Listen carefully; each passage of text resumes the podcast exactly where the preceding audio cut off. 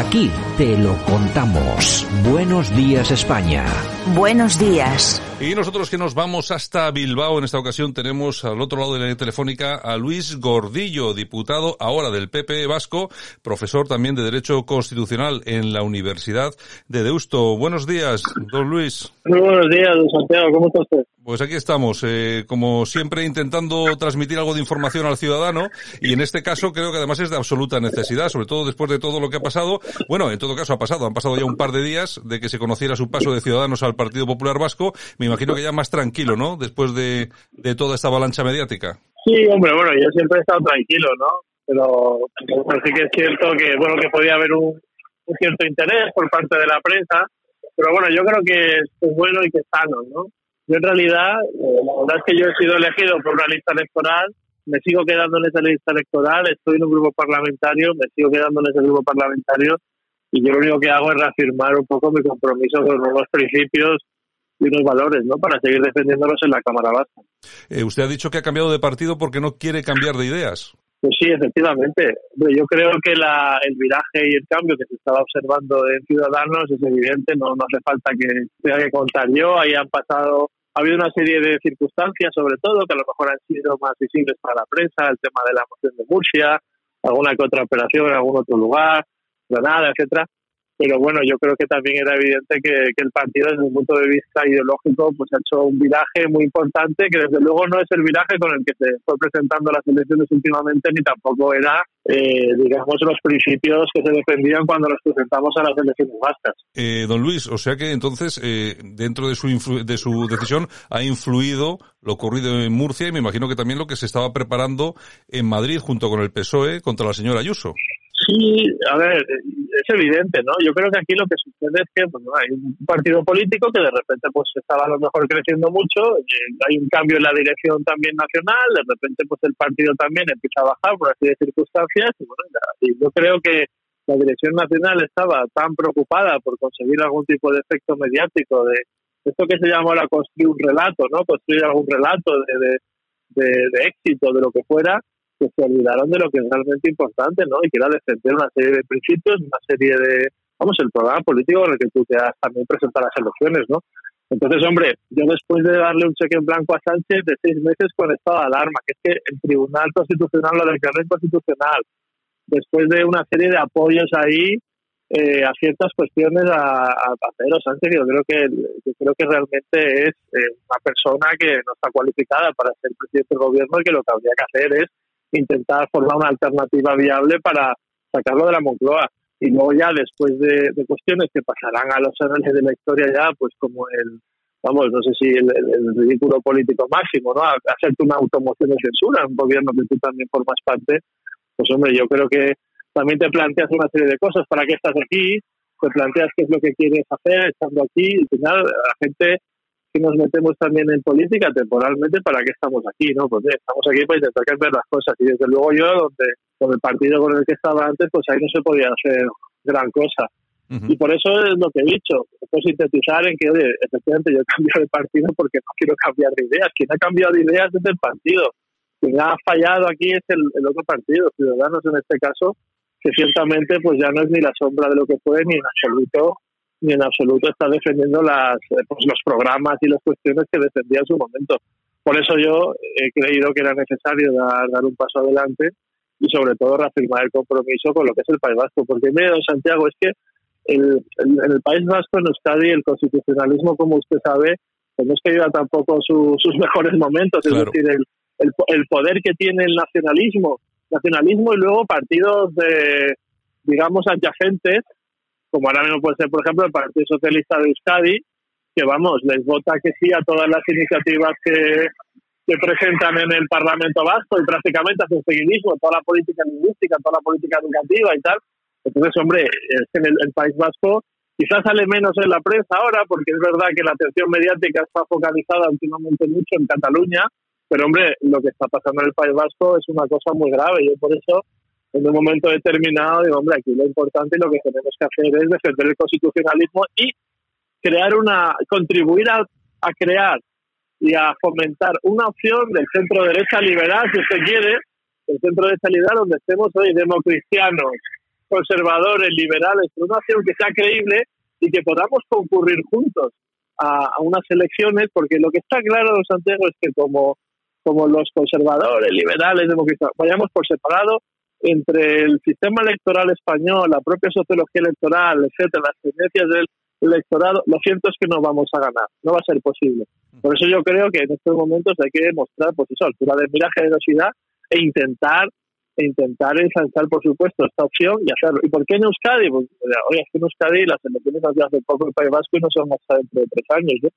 Pues mire, es cierto, pero yo creo que lo que es importante también es ir ensanchando esa opción y creando músculo en el País Vasco para contribuir de esta forma a, a sentar y a legitimar esa opción única, esa papeleta única que podamos meter en las urnas de aquí a poco, espero, y estará Pedro Sánchez de la Moncloa. Eh, aquí en el País Vasco, esa unidad a la que, de la que estamos hablando, ¿incluiría a Vox? Bueno, a ver, eh, yo, no, yo no soy quien para hablar para hablar de Vox, ¿no? Yo tengo muy buena relación con, con la diputada de Vox, con, con Maya Martínez Saleña, y la verdad que, que, hombre, ella hace un trabajo, la verdad, muy intenso, está ella sola en el Parlamento Vasco, y yo tengo, como le digo, muy buena relación con ella. Yo lo que sí creo es que, por ejemplo, en Vizcaya, donde Vox no ha sacado un escaño y, y, la perspectiva es que no lo saque, es que no lo saque, yo creo que es importante ahí también reunificar eh, pues todos los votantes que coincidan en una serie de premisas, ¿no? La serie de estas de premisas son, por supuesto, pues, eh, oiga, libre mercado, libertad de ideas, libertades personales, oiga, que haya un Estado, que haya una estructura administrativa, pero que tampoco sea un coste desorbitado y demás, ¿no? Yo lo que creo es que la función nuestra es plantear una alternativa que sea creíble, que sea válida y que luego ya cada uno tome sus decisiones, ¿no?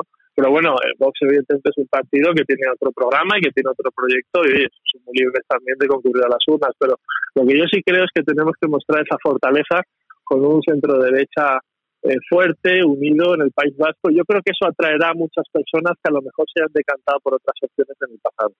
Eh, algunos nos venden, cambiando de tema, la realidad del País Vasco como de ensueño, pero resulta que vivimos todavía entre agresiones. Hemos vivido algunas eh, hace unas fechas a jóvenes del jóvenes militantes del Partido Popular y estamos viviendo la exaltación de asesinos en las calles como son Torres. ¿Hay solución para todo esto? ¿Quién tiene que poner esto sobre la mesa para solucionarlo?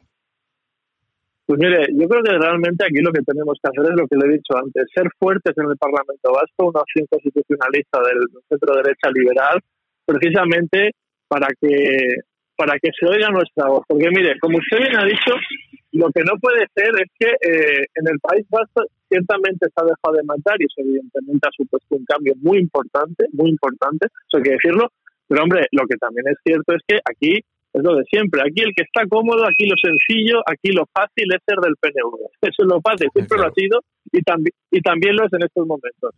Eh, empresarialmente, socialmente, todo. Es decir, tú ahora lo fácil es lo que ha sido siempre fácil. Pues bueno, y ahora el Partido Nacionalista Vasco, y como digo, partidos también adyacentes, que es lo que yo no entiendo a los socialistas que les están matando, pues oye, eh, yo no sé lo que está sucediendo, por qué lo hace, pero están apoyando una serie de medidas, una serie de iniciativas que está trayendo el PNV a la Cámara, por ejemplo, la, ley esta de la memoria histórica del País Vasco, por ejemplo, la creación de este Instituto de la Memoria Histórica, etcétera. O sea, se pretende ahora que, yo qué sé, pues eh, en un año en menos, venga, eh, oye, que no ha pasado nada, o lo que pasó, venga, esto ya está en el pasado, vamos a correr, vamos a dar carpetazo al asunto, oye, no, mira.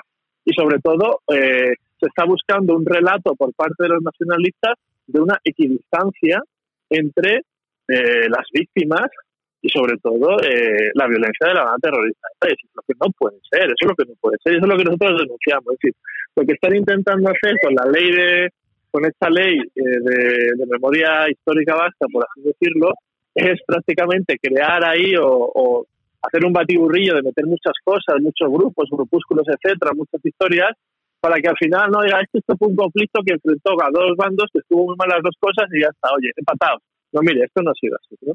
Entonces, el Partido Nacionalista Vasco, como usted bien ha, visto seguramente y nuestros oyentes también, pues lo que está pretendiendo es eso, porque hombre, ellos tienen una responsabilidad histórica. Muchos de, sus dirigentes y una parte de sus votantes muy importante en la sociedad eran los que miraban hacia otro lado, ¿eh? eran los que miraban hacia otro lado cuando pasaba una, una desgracia de este tipo. Por tanto, yo lo que realmente creo es que la opción pasa por tener una opción constitucionalista seria y creíble y que hagamos un buen trabajo además en el Parlamento y que presentemos una unas opciones realmente buenas y serias en el Parlamento y con eso ir ganando poco a poco músculo porque ciertamente si no el nacionalismo eh, va a estar a sus antes. Tenga usted en cuenta, Santiago, los únicos prácticamente que le planteamos que le plantamos cara al nacionalismo en el Parlamento Vasco somos nosotros. Eh, eh, prácticamente, ¿por qué? Oiga, el PNV está en coalición con el Partido Socialista, con lo cual votan conjuntamente.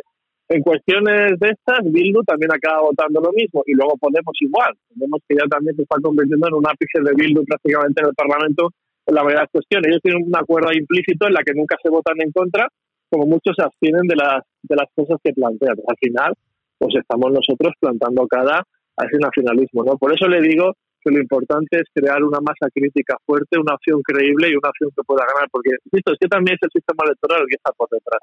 Y con el sistema electoral que tenemos, yo creo que lo que hay que hacer es ser generosos y sobre todo eh, ver qué quieres que se haga con tu voto y por eso yo creo que, que la opción de, del Centro de esta Liberal, que en este momento representa Pablo Casado, que la representamos nosotros en Euskadi, pues es la opción de todas las personas que realmente pues tengan esta inquietud de Santiago. Pues muy bien, don Luis Gordillo, muchas gracias por haber estado esta mañana aquí en Buenos Días España. Le hemos asaltado en plena calle, creo que se notaba. Y nada, oye, sí, perdone. nada, muchas gracias por habernos atendido. Nada, muchísimas gracias. Disculpen, disculpen que me ha pillado usted efectivamente por la calle, pero ha sido un placer nada. y cuando usted quiera aquí nada. me tiene. Muchas gracias. Se, agra se agradece. Un abrazo muy fuerte. Hasta luego. Un abrazo. Hasta luego. Hasta luego.